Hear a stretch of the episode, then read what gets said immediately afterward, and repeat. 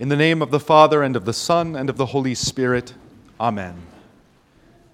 The problem with God is that He does whatever He wants to do. If not for that, we might get along with Him. Things here in this universe simply don't work the way we think they should. We steady ourselves with the idea that God is too distant in heaven to care much about the atrocities and sorrows on this little blue speck of a planet. Or we console ourselves with the idea that God is, in fact, weeping and wringing his hands, unwilling or unable to stop the evil and suffering that are now commonplace. He has left it up to us, we say to ourselves. And it's this thought that so often turns us to the government. As one politician recently put it, what good are your thoughts and prayers when they don't even keep the pews safe? Now, regardless of your opinion on that statement, it must be recognized as a theological statement. God will not keep you safe even when you're worshiping Him. And it seems that that was an issue in the first century as well the Roman prefect, Pontius Pilate, had slaughtered Galilean Jews as they worshiped God. Apparently, God has left it up to us to keep ourselves safe. Thus, on any given issue, from gun violence to climate change, man must solve his own problems. And after every tragedy, we see the same pattern mankind turns to government for salvation and future protection. Government sacrifices freedom to make atonement and sends forth legislation. Legislation, at least to those who support it, becomes a kind of irresistible grace that is supposed to make all things new. That politics is religion should be obvious from your Facebook and social media friends if not from your own posts. Most people, Christians included, could care less about even the most important theological controversies, at least when compared to those that are political. The two kingdoms doctrine is of the utmost importance.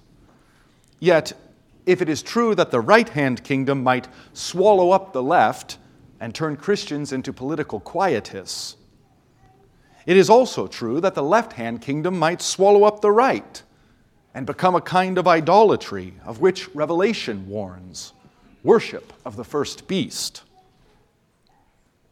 Particularly in America, where every voter is sovereign, we ought to fight for what is God pleasing and true.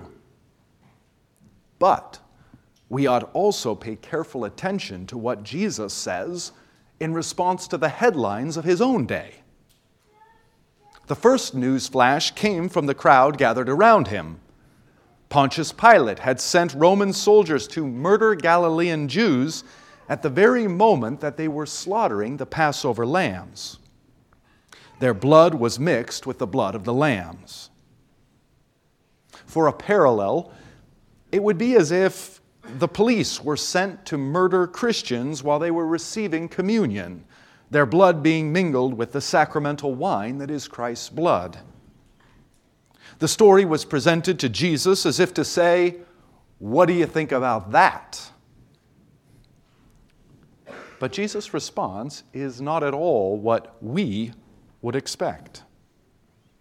He makes no mention of the tyrannical and unjust government, nor does he suggest resistance or possibly revolt.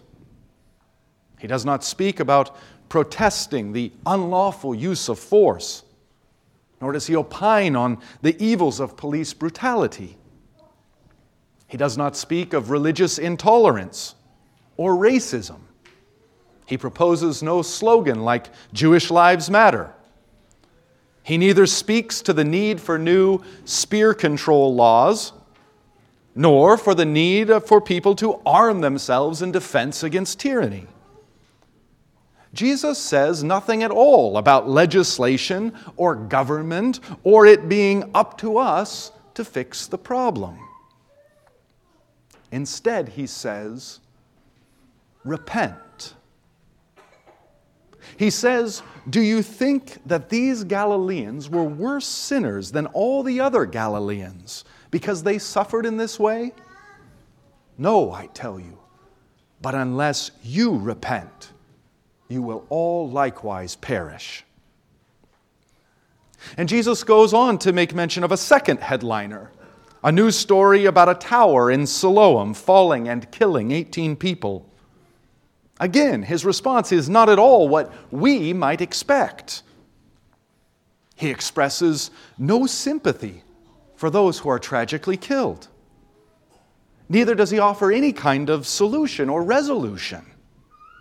He doesn't suggest a lawsuit against the tower's architect or contractor, nor does he propose stricter building codes or seek to change the unfair economic conditions in Siloam that caused a subpar tower to be conduct- constructed in the first place. Again, he says nothing at all about legislation or government or it being up to us to fix the problem. Instead, he says, repent. He says, do you think that those on whom the tower fell were worse offenders than all the others who lived in Jerusalem? No, I tell you. But unless you repent, you will all likewise perish. In both the murderous rampage and the tower disaster, Jesus' response is stunning. He says, Unless you repent, you will all likewise perish. That word perish means to die in one's sins, to die and enter eternal death. Repent, Jesus says, or that will happen to you. Time for a thought experiment. Let's say that tomorrow you were to become not only president, but ruler of the entire world. Let's say that you were granted absolute authority. You could govern and legislate exactly as you wished.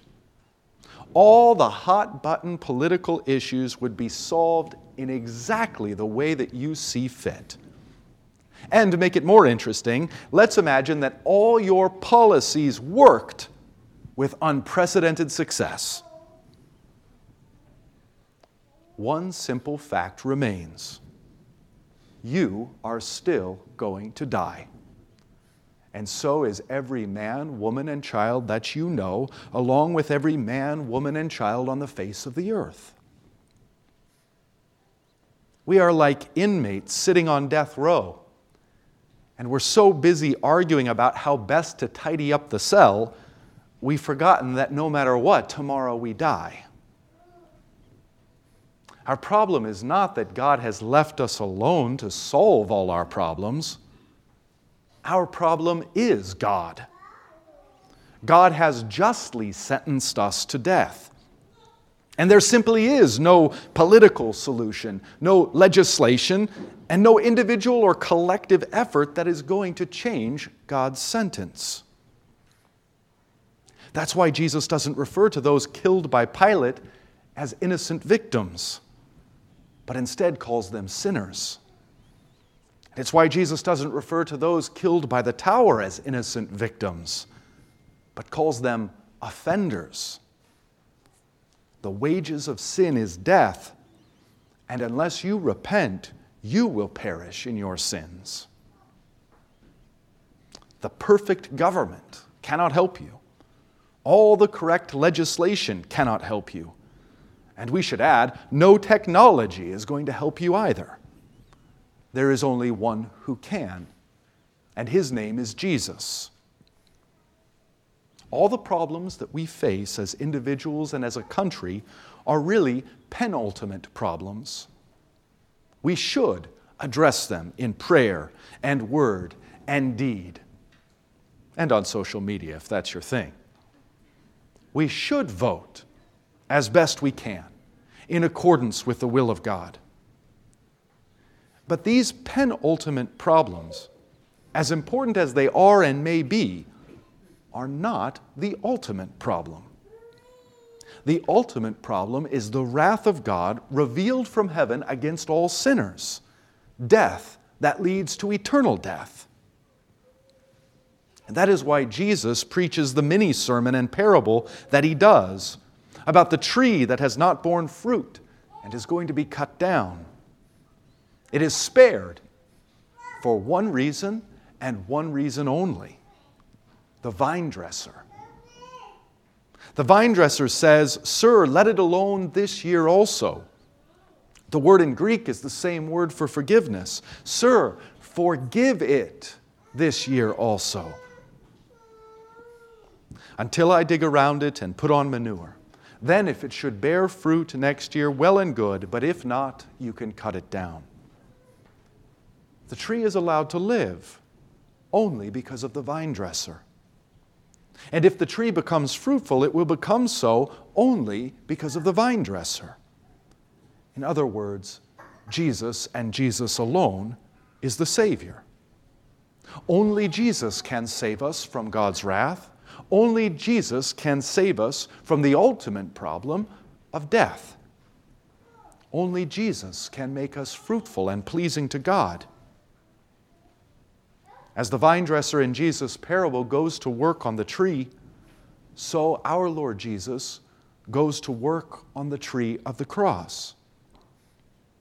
While the vine dresser digs and applies manure, on the cross, our Lord Jesus takes upon himself the manure of our sins.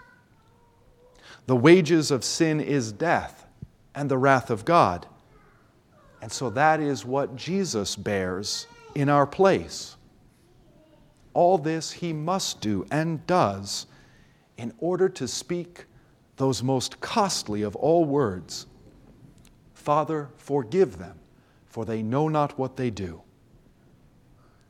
It is forgiveness that was very costly for Jesus, but it is utterly free for you. In Psalm 90, the psalmist prays, So teach us to number our days, that we may gain a heart of wisdom. Unless Christ returns first, you are certain to die. You are certain to give an account of your life, an account of what proved to be nothing more than a very temporary, even very short stewardship. And for the sake of Jesus and Jesus alone, you are certain to receive mercy and forgiveness that were purchased for you by your Savior on the cross. If the certainty and imminence of death, along with the certainty and imminence of heaven for the sake of Jesus, are not enough to set you free, then nothing will be. This life is but a breath but it is a breath that has been redeemed by Jesus. And it is a breath that leads us to Jesus, such that these present and very temporary sufferings cannot seriously be compared to the glories that await, the scriptures say. And that is a stunning thought. Because this promise of Scripture embraces every kind of suffering as bad as it is to be dismembered and sucked out of your mother's womb in an abortion that she chose, as bad as it is to suffer chronic illness, deformity, or excruciating pain, as bad as it is to be poor and forgotten, as bad as it is to suffer imprisonment or rape or torture, as bad as it is to be murdered or to be killed in some disaster. What Jesus has in store for us in heaven is so much greater that whatever terrible things we've endured, our sufferings cannot even be compared to those glories. Glories that He purchased for us through His shed blood. Whatever we suffer, is like a night that is past, and we wake to eternal bliss and eternal dawn, to all things made new, to endless love a true and lasting home, purchased for us by the incomparably great suffering and death of God Himself, the one who joined us in our misery in order to free us from it. To know one's own mortality is to gain a heart of wisdom, a heart that receives Jesus and all that He gives. And from that heart flows a freedom that is the fountainhead of all good works, of all glad and willing sacrifice. It is the freedom that flows from root to trunk and from trunk to branch, producing all manner of God pleasing fruit. Though you die, yet shall you live. You can keep nothing for yourself, you can take nothing with you. So there is nothing but freedom. Freedom to rejoice in the vine dresser who daily cares for you, and freedom to be fruitful unto God. In the name of the Father, and of the Son, and of the Holy Spirit. Amen.